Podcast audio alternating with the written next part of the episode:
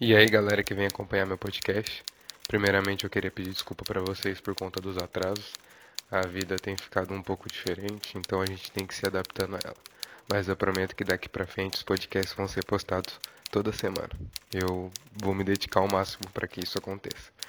Também queria convidar vocês para um projeto futuro do nosso diário, onde a gente vai tratar sobre temas aleatórios, só que com outras pessoas. A gente vai sair um pouco desse monólogo, então eu espero que vocês gostem. E a respeito desse podcast, eu convido vocês a ouvir um pouco sobre como desenvolver o caminho do meio e um pouco sobre como utilizar o que a gente tem ao nosso redor e o que a gente possui para se autodesenvolver.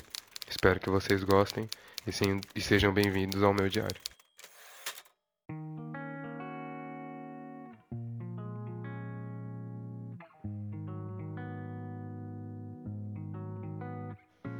E aí galera que vem aqui escutar meu podcast, sejam bem-vindos novamente e eu espero que vocês gostem do que vamos conversar hoje.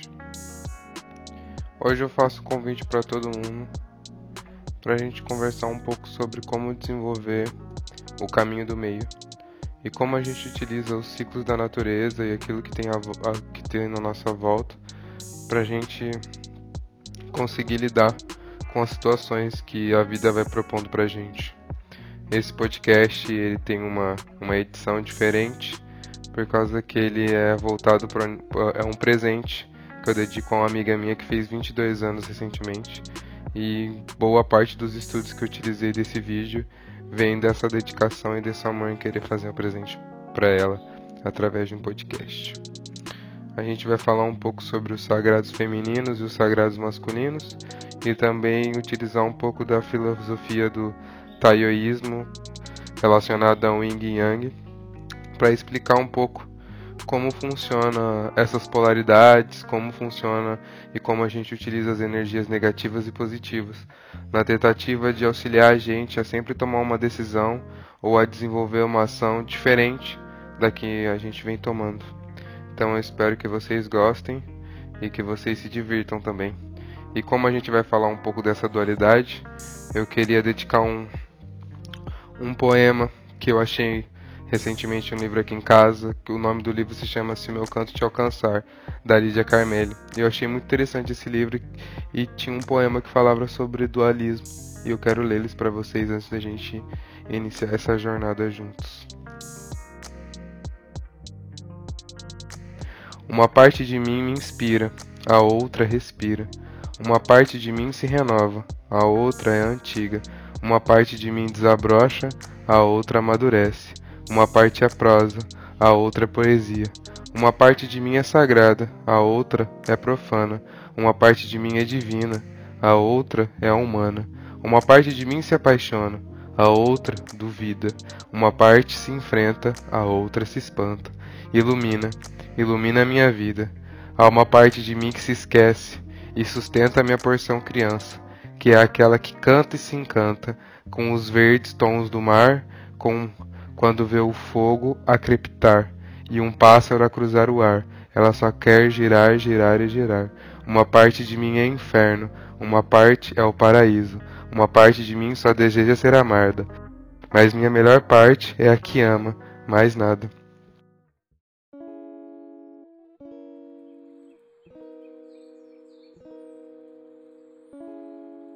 Eu trouxe dois aspectos importantes que vão ajudar na nossa discussão aqui. Mas mais precisamente no meu monólogo, né? Seria muito legal poder discutir isso com vocês. Mas tá tudo bem. No momento a gente discute mais sobre. Que é o sagrado feminino e o sagrado masculino, eles estão muito relacionados com as energias da natureza, com os ciclos da natureza. E como esses ciclos podem ajudar a gente. E aí eu pesquisando mais a fundo, eu vi que o sagrado masculino ele está muito relacionado com a energia do sol, enquanto o sagrado feminino está muito relacionado com a energia da lua. E partindo do princípio de equilíbrio da natureza e da nossa própria biologia, a gente precisa encontrar um equilíbrio entre o nosso sagrado feminino e o nosso sagrado masculino dentro da gente. É um lance que se a gente conseguir desenvolver e ter noção de que ele existe, conseguir fluir junto com ele, salva vidas. realmente salva vidas, por causa que um dos reflexos da desinstabilidade dos sagrados é um pouco do efeito do machismo e das discussões que a gente está tendo agora. Todo mundo está sendo afetado, né? Tanto o público... Tanto as mulheres com a opressão vinda do machismo, tanto os homens com todos os estereótipos e com todos os quadradinhos que criamos e desenvolvemos para cabermos dentro deles, não demonstrar sentimento, não demonstrar qualquer traço de feminilidade, tudo isso, tá ligado? Tudo isso tá matando os homens e tá matando as mulheres. É um negócio que a gente precisa pôr um ponto final. E o equilíbrio entre os sagrados é uma proposta muito interessante para curar a nossa masculinidade e dar espaço à nossa feminilidade, porque a gente precisa entrar em equilíbrio, a natureza é a prova disso.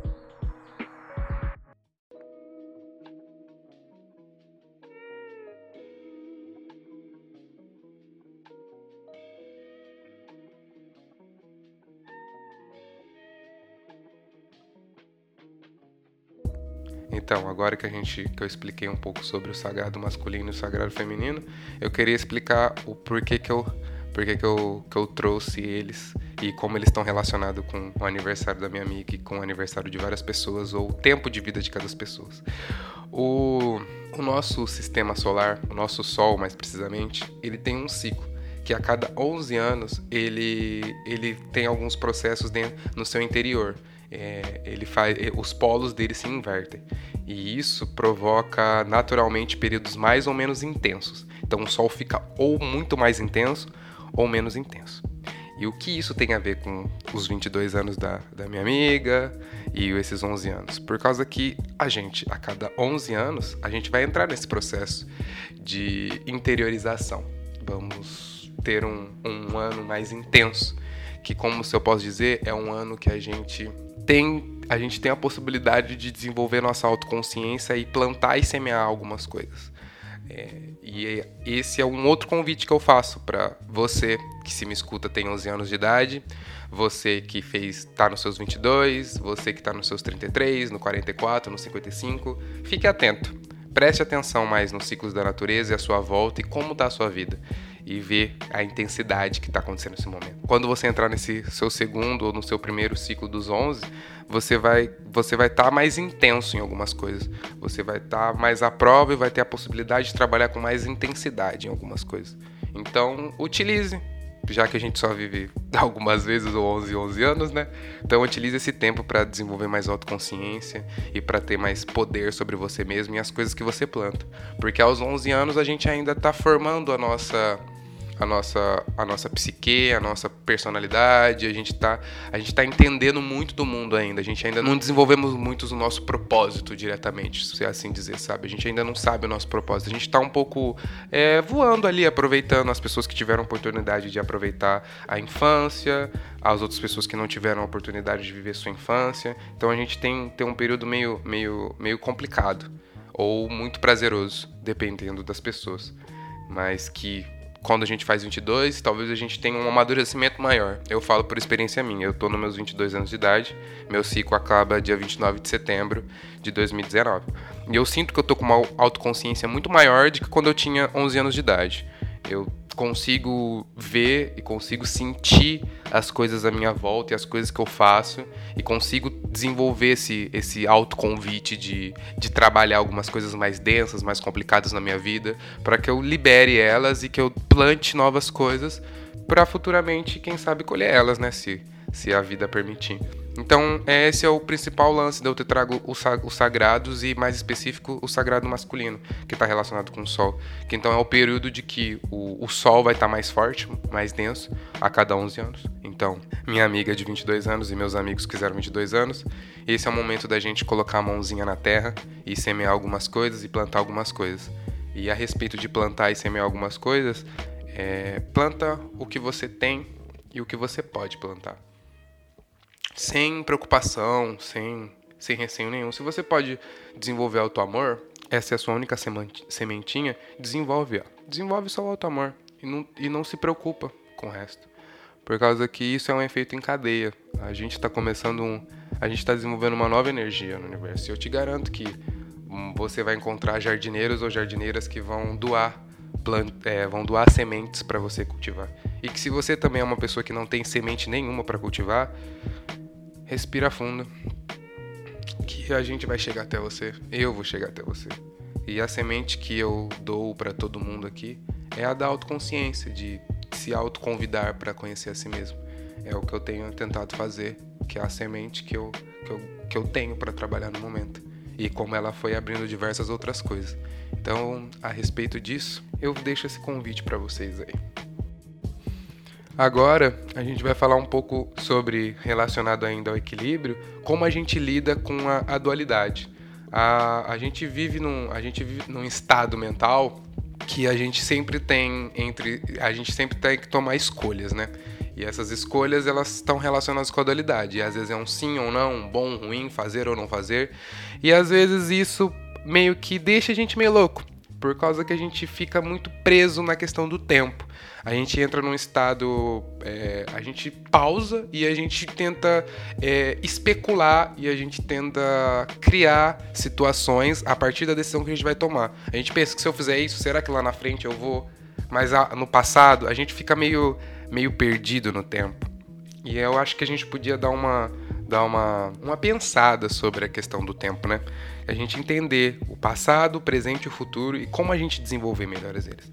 A gente pode pensar que o passado está relacionado muito com a questão das coisas que a gente já viveu, né? Coisas que a gente não pode mais mudar, coisas que já aconteceram e a gente precisa lidar com isso. Que a gente tomou tais decisões, elas podem ter sido positivas ou negativas, prazerosas ou dolorosas, mas que a gente fez essas escolhas e a gente aceitar elas pra gente, que tá, agimos assim, fizemos isso, isso aconteceu, e podemos utilizar do passado como uma forma de aprendizado pro presente. Algumas decisões parecidas que tomamos no passado, talvez em situações parecidas no presente, a gente pode pensar, falar, pô, no passado eu fiz isso.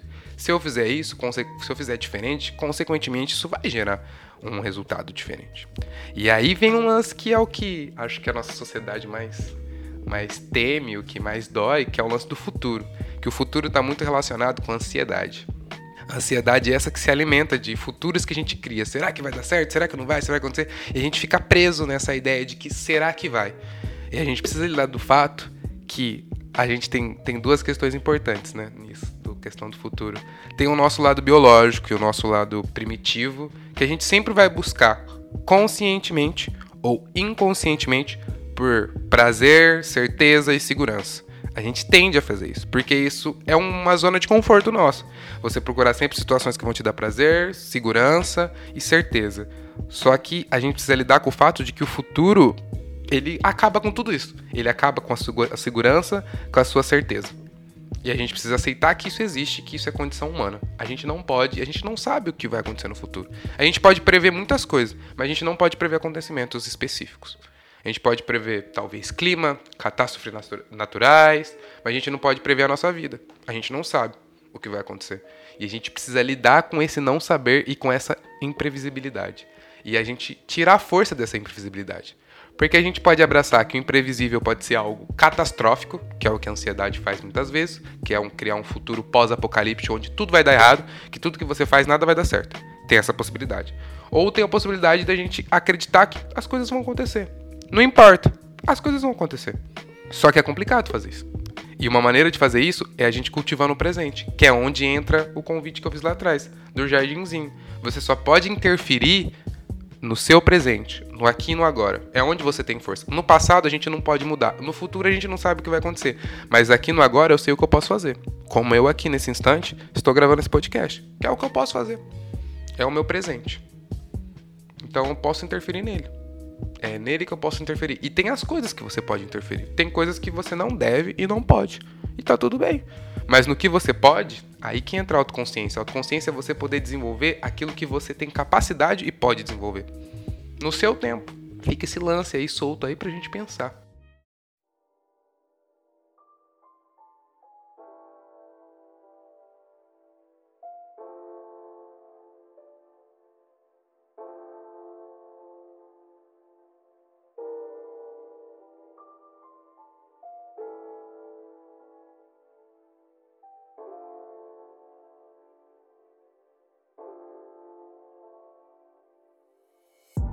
Voltando mais pro lance da dualidade, pesquisando mais a fundo, eu vi que tem algumas, não sei se posso chamar de religiões ou frentes filosóficas, que tratam e ajudam a gente a lidar com essas dualidades. E eu acho que a que mais que todo mundo conhece é a respeito do Yin Yang, que traz uma, pesquisando mais a fundo, traz uma proposta muito interessante a respeito da dualidade da vida.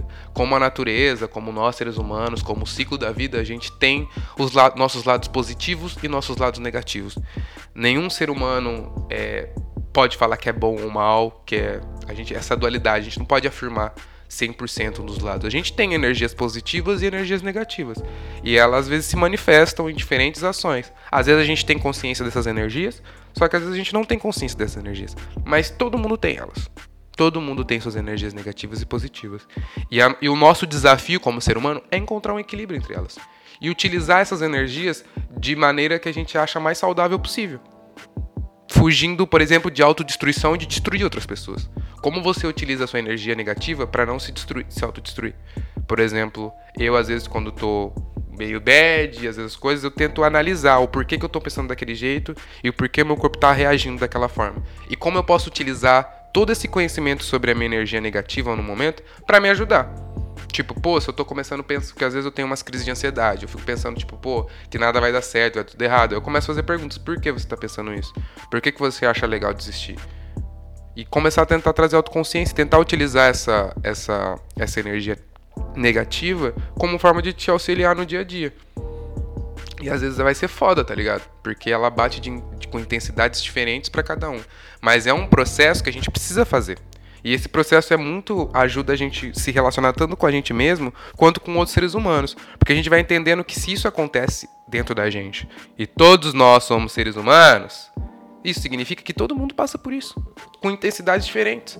E aí a gente começa a trabalhar numa coisa muito interessante, que é a ausência de julgamento.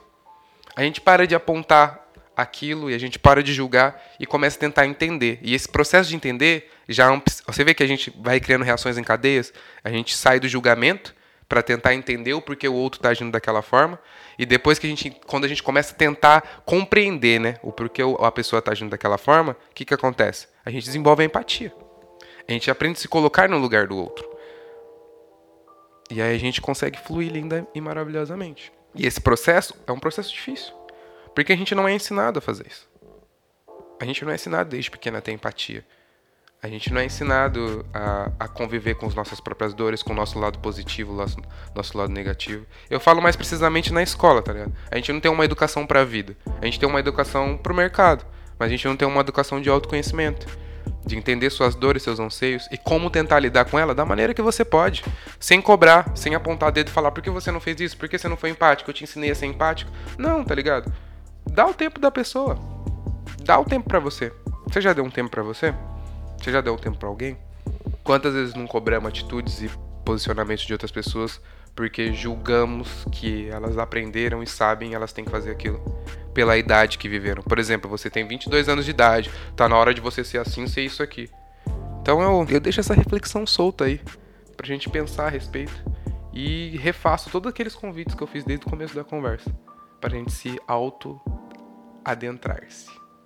Então eu agradeço a todos por terem me escutado até aqui. Espero que todos tenham uma vida maravilhosa e que a gente possa cada vez mais consciência e a gente interferir cada vez mais nas nossas vidas e tomar controle das nossas ações. E quem sabe há outros jardineiros por aí, né? Precisam a gente criar um ambiente coletivo em busca de todo mundo se emancipar em momentos diferentes. No caminho só. É como se a gente estivesse andando sozinho e acompanhado. Igual o começo que eu falei do livro. Eu às vezes sinto que eu tô sozinho nesse caminho de desenvolver autoamor, autocuidado e tentar ajudar as pessoas e me ajudar nesse processo. E aí veio um livro e mostra que já existem outras pessoas fazendo a mesma coisa. Sozinhas também. Nesse caminho que é a vida. Que é encontro no meio da solidão. Desculpa, mas... Obrigado mesmo assim, tenham uma boa vida e sejam bem-vindos ao nosso diário.